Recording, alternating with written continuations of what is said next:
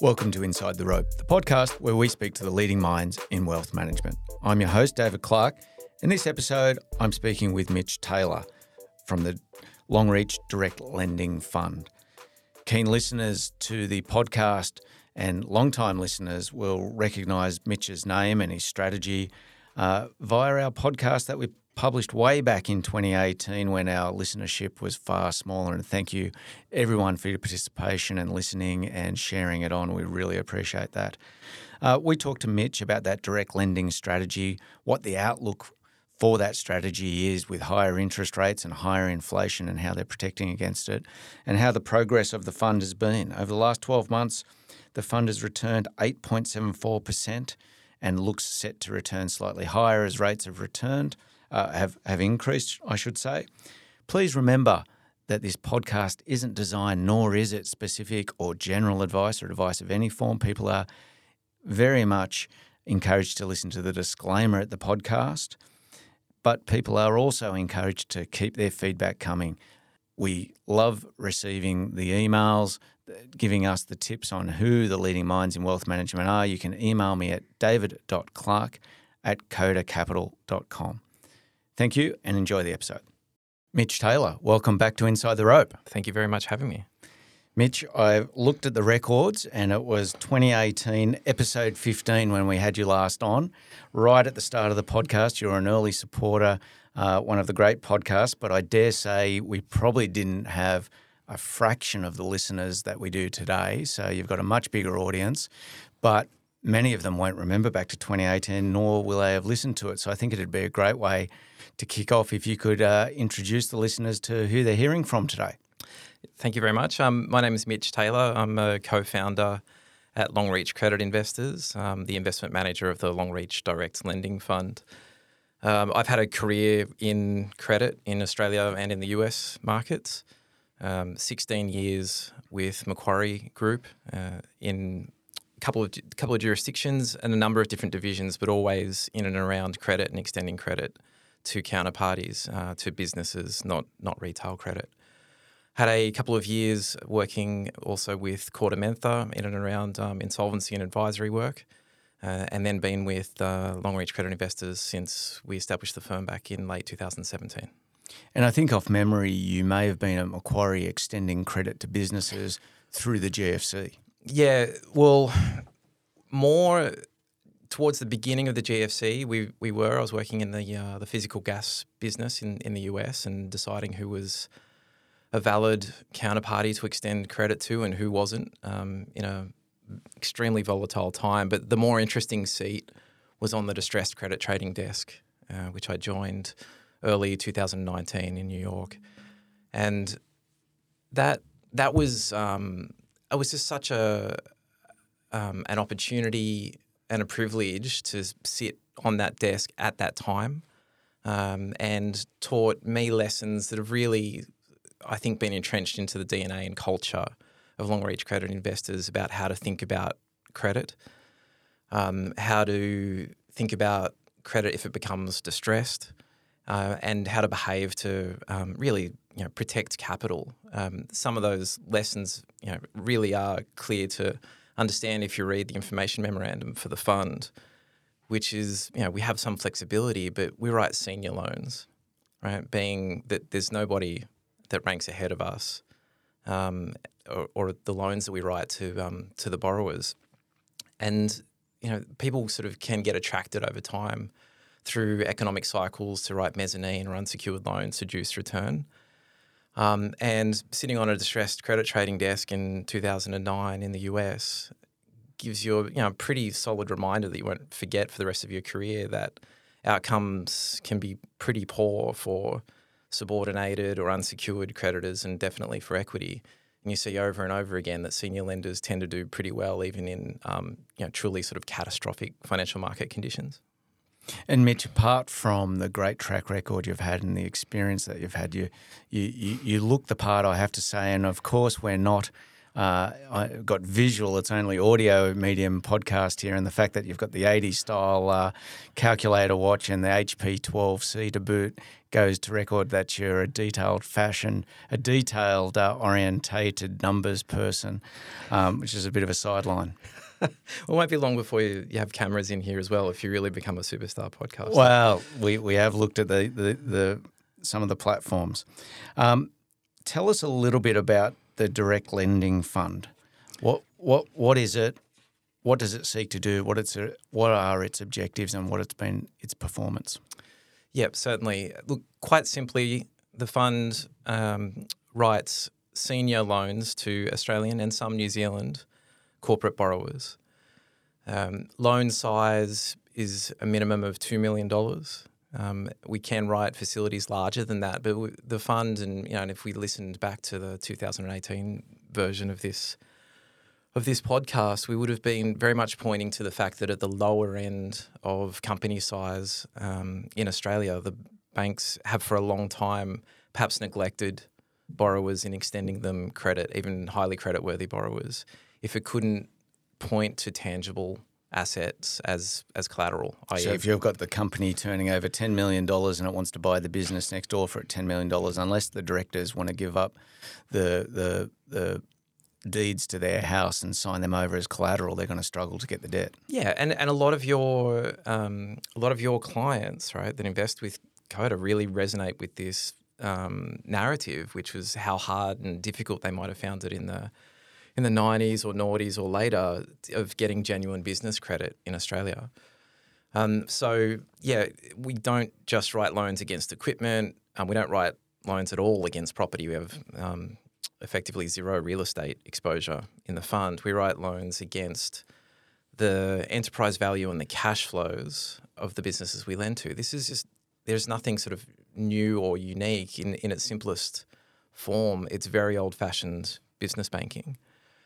Um, and we've found that and, and proven now almost uh, over almost five years that there's an excess return available for lending on that basis on pretty um, pretty vanilla sort of leverage multiples uh, that are available on behalf of investors. So generally, you know, the gross margin on the portfolio has been pretty steady over the um, over the, the fund's life at, at approximately twelve percent, which sounds high, right? Mm-hmm. Um, and yeah, the first question any listener is going to ask yeah. is, well, gee, who are these people that have to pay twelve percent? And really, they can't be that good a company or organisation if they have to pay twelve. Why can't they just go to the bank? Yeah, and if that company has four million dollars in earnings and it wants to borrow twelve to buy a competitor if it doesn't have property to back that up or or plant and equipment to borrow against, it will generally be difficult. There will also be personal guarantees involved if you're to, to go through through a, a bank bank avenue, um, and and generally, um, you know, the sort of more traditional forms of finance have relied on looking backwards.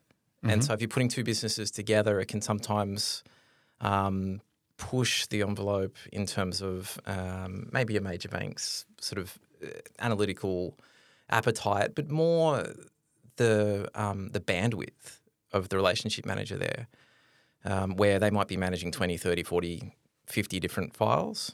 Um, at Longreach, for as an example, you know, we have a, a rule of no more than six per member of, of, the credit team. So we have the time to think about it and do the analysis and lend to a company based on its current um, and and if you're putting two businesses together, pro forma earnings um, at a um, again at a at a reasonably conservative um, multiple, um, as in multiple of, of earnings, and the companies that are still keen to pay that sort of rate are the ones that are absolutely entirely zero doubt convinced of the enterprise value that they're creating by doing by accessing that capital um, they can see that they can buy that business, they can raise prices, they can realize synergies, and their business will move from being worth thirty million dollars today to eighty million dollars in two years once they've bettered this down. We don't need to believe in the eighty million dollar valuation. We just need to know that the twelve million dollars we've lent against four million dollars of EBITDA is is is comfortably covered. And so, you know, that means that we're not banking thousands of companies, right? Um, it's a very what we've done since again since the last time that that we were speaking in this environment is in some circumstances really meaningful, and we've been very very active. Um, maybe one of the most active amongst amongst our peers in terms of number of loans, which we can. Uh, well, I'll, I'll mention it. It's been 54 different corporates that we've lent money to over almost five years. Uh, $856 million in total capital deployed. Uh, and of those 54 borrowers, we've had 29 full repayments come back.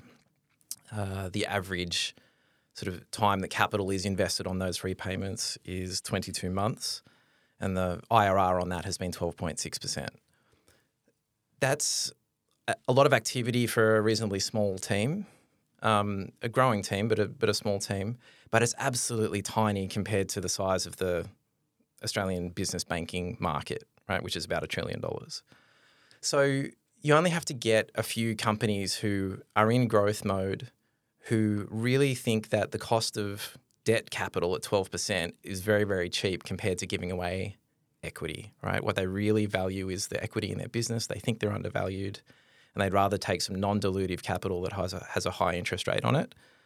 Um, so that they can go and, and execute their their transaction. And there's you know there's some there's a, a, few names in the in the portfolio or, or, the past portfolio that we sort of raise your eyebrows and go, oh wow, you know, I didn't realize that. Uh, let's say Aussie Broadband, mm-hmm. right, um, was borrowing from us at those sort of rates in um, into and a little bit past the the IPO, right? But it tells you that sometimes you can see really high growth, very valuable companies being frustrated by not being able to find the right debt provider who can just understand their business and get it done in a no fuss fashion. And what have you learnt over those years since you set the fund up and the strategy up? What would you do differently?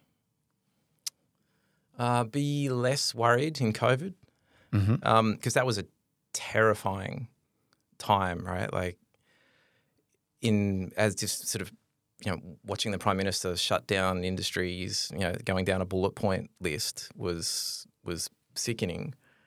Um, now, you know, the, the, level of, of government spending to keep those industries alive was was unknown, but was was immense. Um, but what I learnt through that was that I like the asset class more than I thought. Okay, so we don't lend to property, um, we don't lend to, to pure mining companies. We lend to generally to you know probably our t- typical borrower is is some sort of a professional services firm or um, and so it has a revenue line, it'll have a gross profit line, um, it'll have opex and and a, and a net profit at the bottom. And what we saw through COVID was that if we asked all of those borrowers, is there any fat in your business in January 2020, they would have said, no, no, no, we run lean. There's no fat whatsoever. We couldn't make any cuts here. We run lean.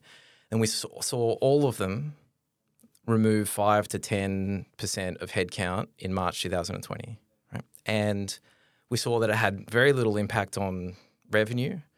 And we had this completely inverse um, outcome by the end of 2020 where the loan portfolio was far more profitable than anyone could have predicted. And it actually saw a, a pretty significant decrease in our loan portfolio. We had three companies go to IPO. Um, we had a, a, number sort of that raised capital to repay us. Some of us just repaid us out of free cash flow. And so it was a really powerful reminder that when you're lending to an operating business, um, it has a lot of levers to pull if something doesn't go to plan. Right? Unlike a, again, if you're lending against against property, the sort of the property's worth what the property's worth. You can move along the x-axis and wait long, wait for a valuation for it to change. But it's difficult to change sort of the economics of that property today, but you can do that with an operating business and you can do it almost immediately. Um, so that's, you know, I've been wrong a hundred times over the last five years, but that's, that was one that I didn't properly appreciate of, of the resilience of lending to businesses because sometimes people will like saying, "Oh, I like like lending against something tangible, something I can touch." Mm-hmm. Um, the inflexibility of that asset um, compared to an operating business can you know sometimes mean that people don't don't realize maybe how robust um, operating businesses can be. And and Mitch, you strike me as someone, and and through my experience over the last few years in dealing with you, um, that plans for the worst, hopes for the best, and your experience in administration and your level of detail and rigor. I know that some of the companies that you lend against, you go um, to the to the extent of looking at their business interruption insurance and making sure, um, you know, if something terrible happens to the business, that everything is still protected and your lenders are still protected. Can you talk a little bit about your experience over the last couple of years where you have had some things go sideways and you know the the, the forethought and the experiences put you in good stead? Yeah, this goes all the way back to you know what we're speaking about previously when I was lucky enough to have, have time on, on that distressed credit trading desk. Of it made me um, just hyper aware of the importance of people you know, the sort of the term in credit is sort of back end credit people, right? Those that have worked either in insolvency or around distressed credit or special situations. Um, strongly believe that if you don't have that experience, um, uh, um, maybe let me soften it. Um, it's kind of mandatory for being part of our team. Um, I think it makes you a better lender, both just understanding emotionally the impact of, uh, of, a, of a loan underperforming because uh, you're talking about real people and real livelihoods. Um, and so there is an, an, emotional sort of burden to that. But also, you know, what are the options to you? How does the insolvency system work? What sort of levers can you pull before that? And how do you make sure you don't destroy value here, right? Because if something doesn't go to plan for us, we look at it, we say, how do we protect the value of the of the company? And I think you that only comes naturally if you have had that sort of background.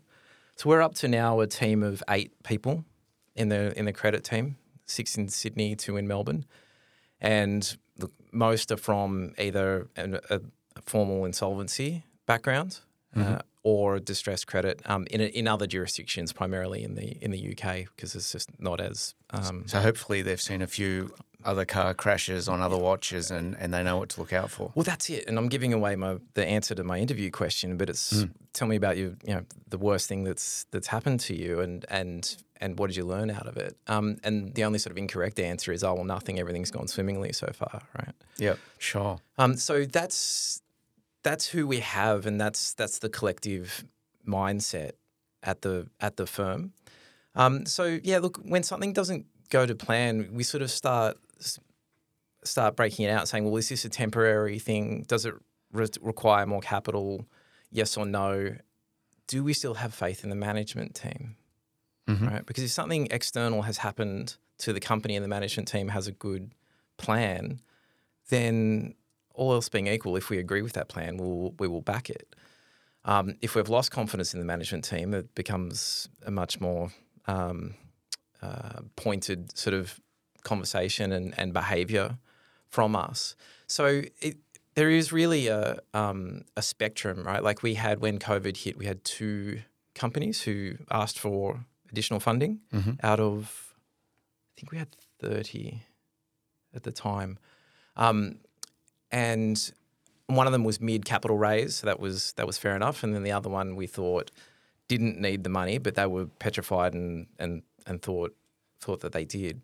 But on both of them, we sort of had to go back to first principles and say, does this make sense to advance another, you know, two or four million dollars in, into these um, into these companies? And that, and that decision can be can be yes or no. And if it's no, then you'd better have a plan um, on how to how to recover and, and, and, recoup the capital. But it's always about protecting the operating business. Mm-hmm. Right. Um, and so that can be as simple back in, when we write the loans of doing things like writing the loan into a holding company not the operating company, so that you can enforce your security at the holding company and therefore control the operating company without there being any formal insolvency event at the operating company, which can be very distracting and value destructive.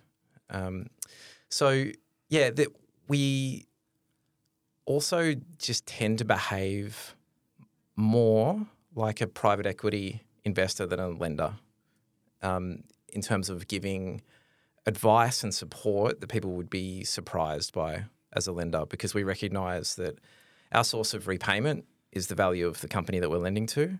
And so once we extend the loan, we become very, very, very active and supportive. We get reporting monthly from each borrower in the portfolio. We go through that um, on a cycle weekly as a team every week. So we watch these positions very, very closely. And if we see a way that we might be able to help improve performance, either through an introduction or a suggestion um, that they get some get some advice or meet this corporate advisor, um, then we do it because we it's not entirely altruistic. We we and our bene- our uh, investors benefit from um, from that pretty unusual level of proactivity. And Mitch, what does the portfolio look like at the moment? So the uh, the loan portfolio has four hundred and thirty million dollars of loans today in the Longreach Direct Lending Fund. The fund has a net asset value of four hundred and seventy four million dollars. So of that four hundred and thirty million dollars of portfolio, that's spread across twenty five separate borrowers. So average loan size 17, 1 7 million. Um, spread of, of industries, but not much sort of exposure to, um, well, as I said, zero property exposure. Um, all to operating businesses, and um, all of those, bar one, are Australian based, and the other is is New Zealand. Um, primarily, you know, professional services firms um, that are asset light but are highly valuable. The the book is is really broken into two products. Um, two thirds of the lending is just cash flow loans to um, to operating companies. One third is what we call a borrowing based product, which is um, you know, perhaps easier for some people to understand in terms of drawing a parallel line between the the lending and the collateral, um, which is where we, in those borrowing based loans, we lend against a pool of easily identifiable and um, and easy to liquidate assets. Right, it might be inventory or receivables or an underlying loan book. Uh, so it's um, it's sort of settled at that level of two thirds cash flow loans, one third borrowing based loans. And am I right in thinking the largest loan in the portfolio is approximately seven percent? Yes, that's, and that's right. and you have limits around uh, diversification and how large uh, a percentage of the portfolio it can represent? Yeah, we, um, in fact, we've got our next meeting on this um, in a couple of days. We have a portfolio construction committee um, that's made up of the investment um, the investment committee that, that assesses each and every loan, but quarterly uh, we look at the diversification of the of the portfolio. Um, we have um, guidelines on the on the portfolio, but no hard dollar limits, um, but it's something that's assessed pretty pretty constantly. And are there any sectors or areas of the economy that you won't lend to or types of companies? Yeah.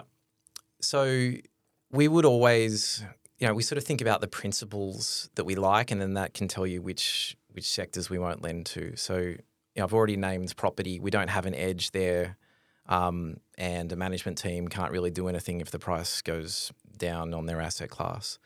Similarly, um, oil and gas and um, mining are areas that we think have commodity price risk that is difficult. You know, you can partially manage through hedging, but is is is difficult, and a company can sort of face some distress through through no fault of the of the management team. So we stay away from those.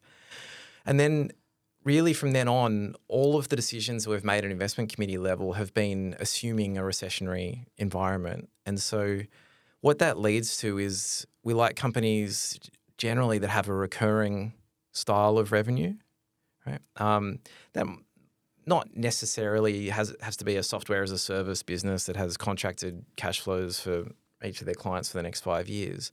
Could be a company that sells thousands of of um, of its product every day and is a is a consumer staple. Um, but staying away from companies that are reliant on winning large tenders where their revenue can drop very quickly or can go to zero if they're not successful in in competing uh, for business um, because yeah that can turn into a problem quickly and we don't like being faced with sort of quick moving problems on the on the portfolio. Um, the other thing is you know we tend to stay away from um, discretionary consumer um, retail businesses um, there has to be something um, you know, genuinely attractive about the sector that a retailer is operating in in order for us to um, to provide credit to that that sort of borrower. And then we're really trying to look for borrowers that have strong gross margins, right? So with all of that said, it's I find it really unlikely that we would lend to a construction company that bids for big jobs, right, and wants to you know win a job to build the next hotel or toll road or whatever it is, because that cash that revenue is lumpy. Um, you've always got to replace their pipeline of work. The margins are low, and if you get it wrong, the margins can be can be negative. Um, so they're the sort of front of mind um, companies and sectors that we stay away from. We'll look at, at anything else. But the first loan that we wrote was you know a pretty good um, example of the sort of company we're looking for, which is a, the company that uh, that processes all of the recycling for the northern suburbs up to the central coast in in Sydney, that had reasonably long dated council contracts in place, and um, and uh, kind of the definition of a of a boring business. So we really try and find boring businesses that are looking for capital to grow, and um, yeah, we've been successful doing that a little bit over fifty times now. And Mitch, how do you protect against inflation? Everybody's talking about inflation. They're seeing the effects of it, wondering when it's going to roll over. Um, how should the investor or potential investors uh, in this space think about the effects of inflation and how do you deal with it? Yes, so primarily relevant to manufacturing businesses, and um, and it really comes down to the selection of the loan. Right? Was there a, a strong gross profit margin in the in the business, and is it making a product that has genuine demand from its customers and from its clients?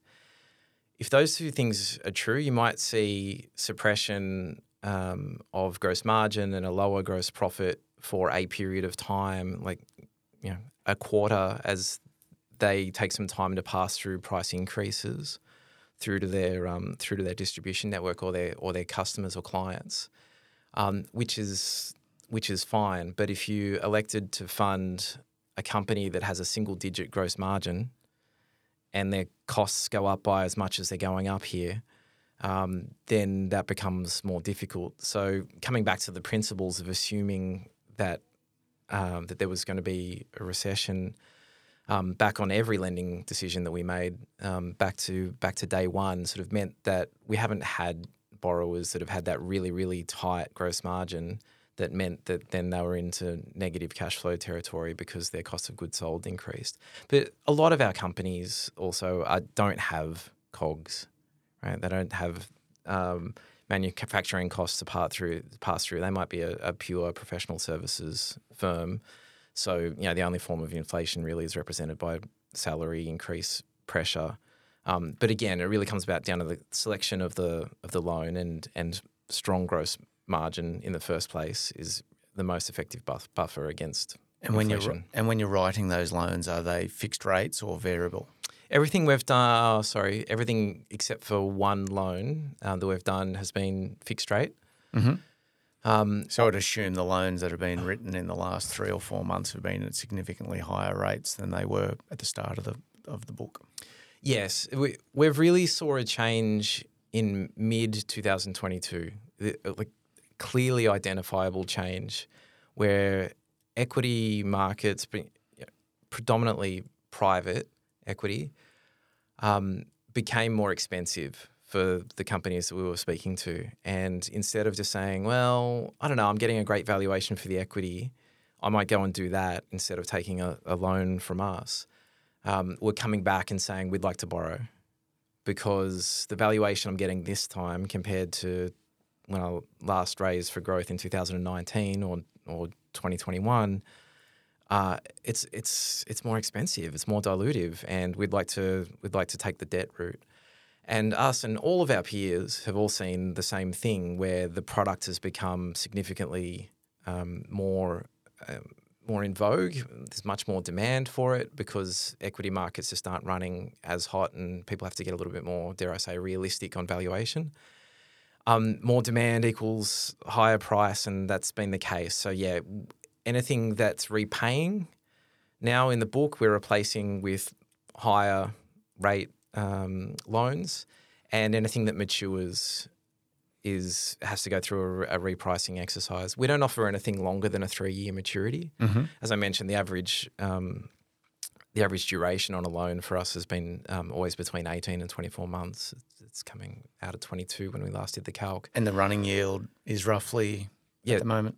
Um, well, on the whole book, it's at 12, but we're, we're getting 1% to 2% higher, all else being equal, and probably a little bit lower on on the the leverage, which we can use as a proxy for risk, mm-hmm. uh, on the opportunities. So we haven't seen an opportunity set as attractive as right now um, since since we we started the fund five years ago. And Mitch, explain you you've referenced a common lend to professional services, and if you were to take a you know a mid-sized accounting firm or similar, mm. or, or a legal firm, they don't tend to be asset rich or have a strong balance sheet. If if everything goes wrong, what is your collateral, or what is what is the way to get your money back uh, if in those circumstances? Yeah, it, it's it's the value of that business to someone else, right? Like if you want to use the accounting um, example of, of, an accounting firm, it's that what's that revenue line, mm-hmm. right? And what's that worth to another group that wants to plug that into their existing infrastructure? Uh, that doesn't have to carry the overheads that that business did, right? You don't need a CFO and mm-hmm. and certain other sort of head office company um, head office functions, and and there's there's that sort of business sale value. Now, let's follow that through for a second because I think people have seen sort of poor outcomes for banks in the past where they've gone, ah, oh, well, this is undergoing some stress. Um, we're going to let the company appoint an administrator and run a sales process. And everybody knows that's a distressed process, and everybody knows that the bank, uh, well, not cannot, but almost cannot own that company.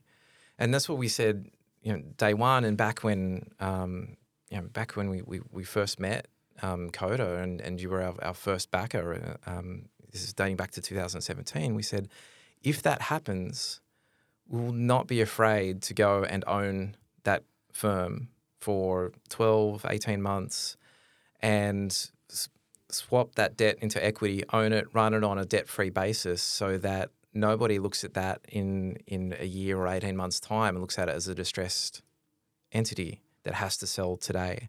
And that's the sort of last resort in terms of recognizing the proper value for a business. And I think that's one of the differentiators between us as a non bank lender and versus a, um, a major or, or really any regulated bank in, in Australia is, you know, they're worried about the, the regulatory impacts and the capital impacts of doing that. And we're simply deciding each and every day, how do we protect the value of this business that we're lending to so that it covers the value of the of the um, the senior debt.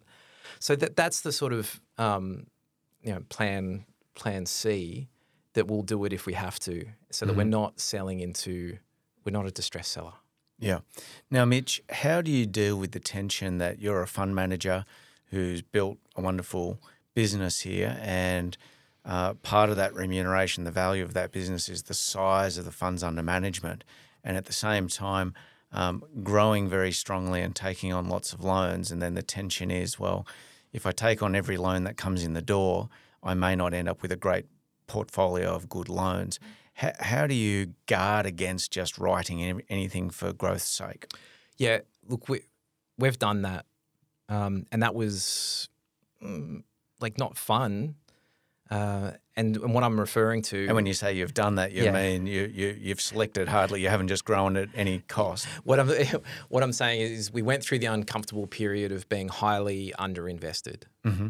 and that uh, that was a, a, level of, of discomfort. Um, you know, including calls that we didn't want to make to to your firm as such a major supporter of ours of saying we can't take capital.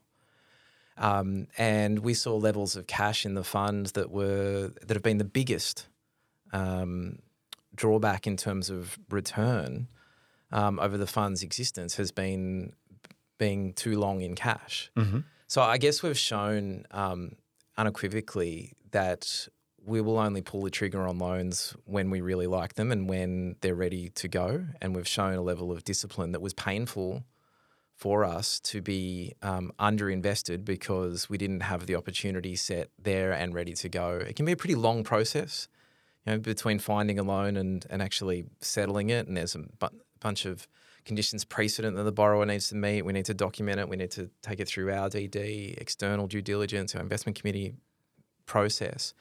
Um, so it's not just finding, you know, can you find enough opportunities? It's how long, you know, when when are they when are they ready?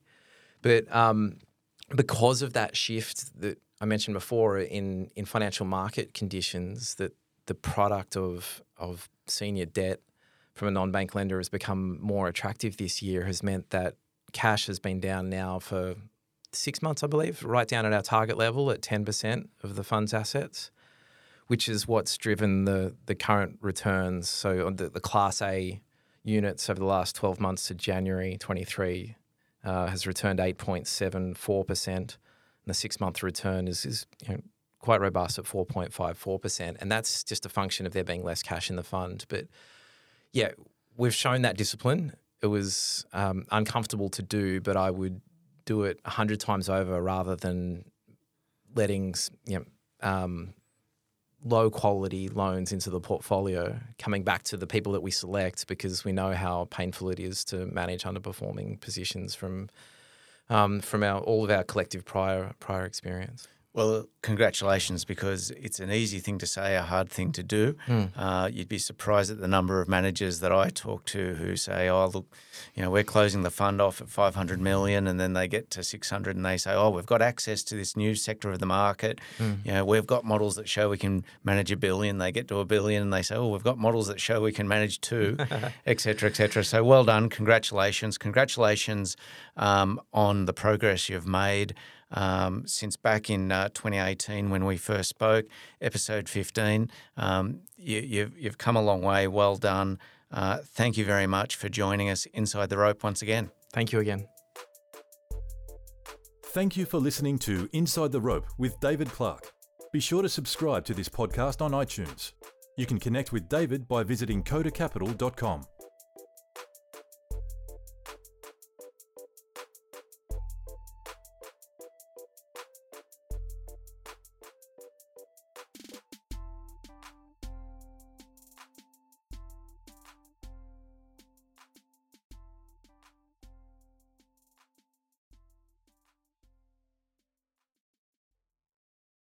Any views expressed in this recording represent the personal opinions of the speaker and do not represent the view of any other party. If this recording contains reference to any financial products, that reference does not constitute advice or recommendation and may not be relied upon. Listeners in Australia are encouraged to visit www.moneysmart.gov.au to obtain information regarding financial advice and investments.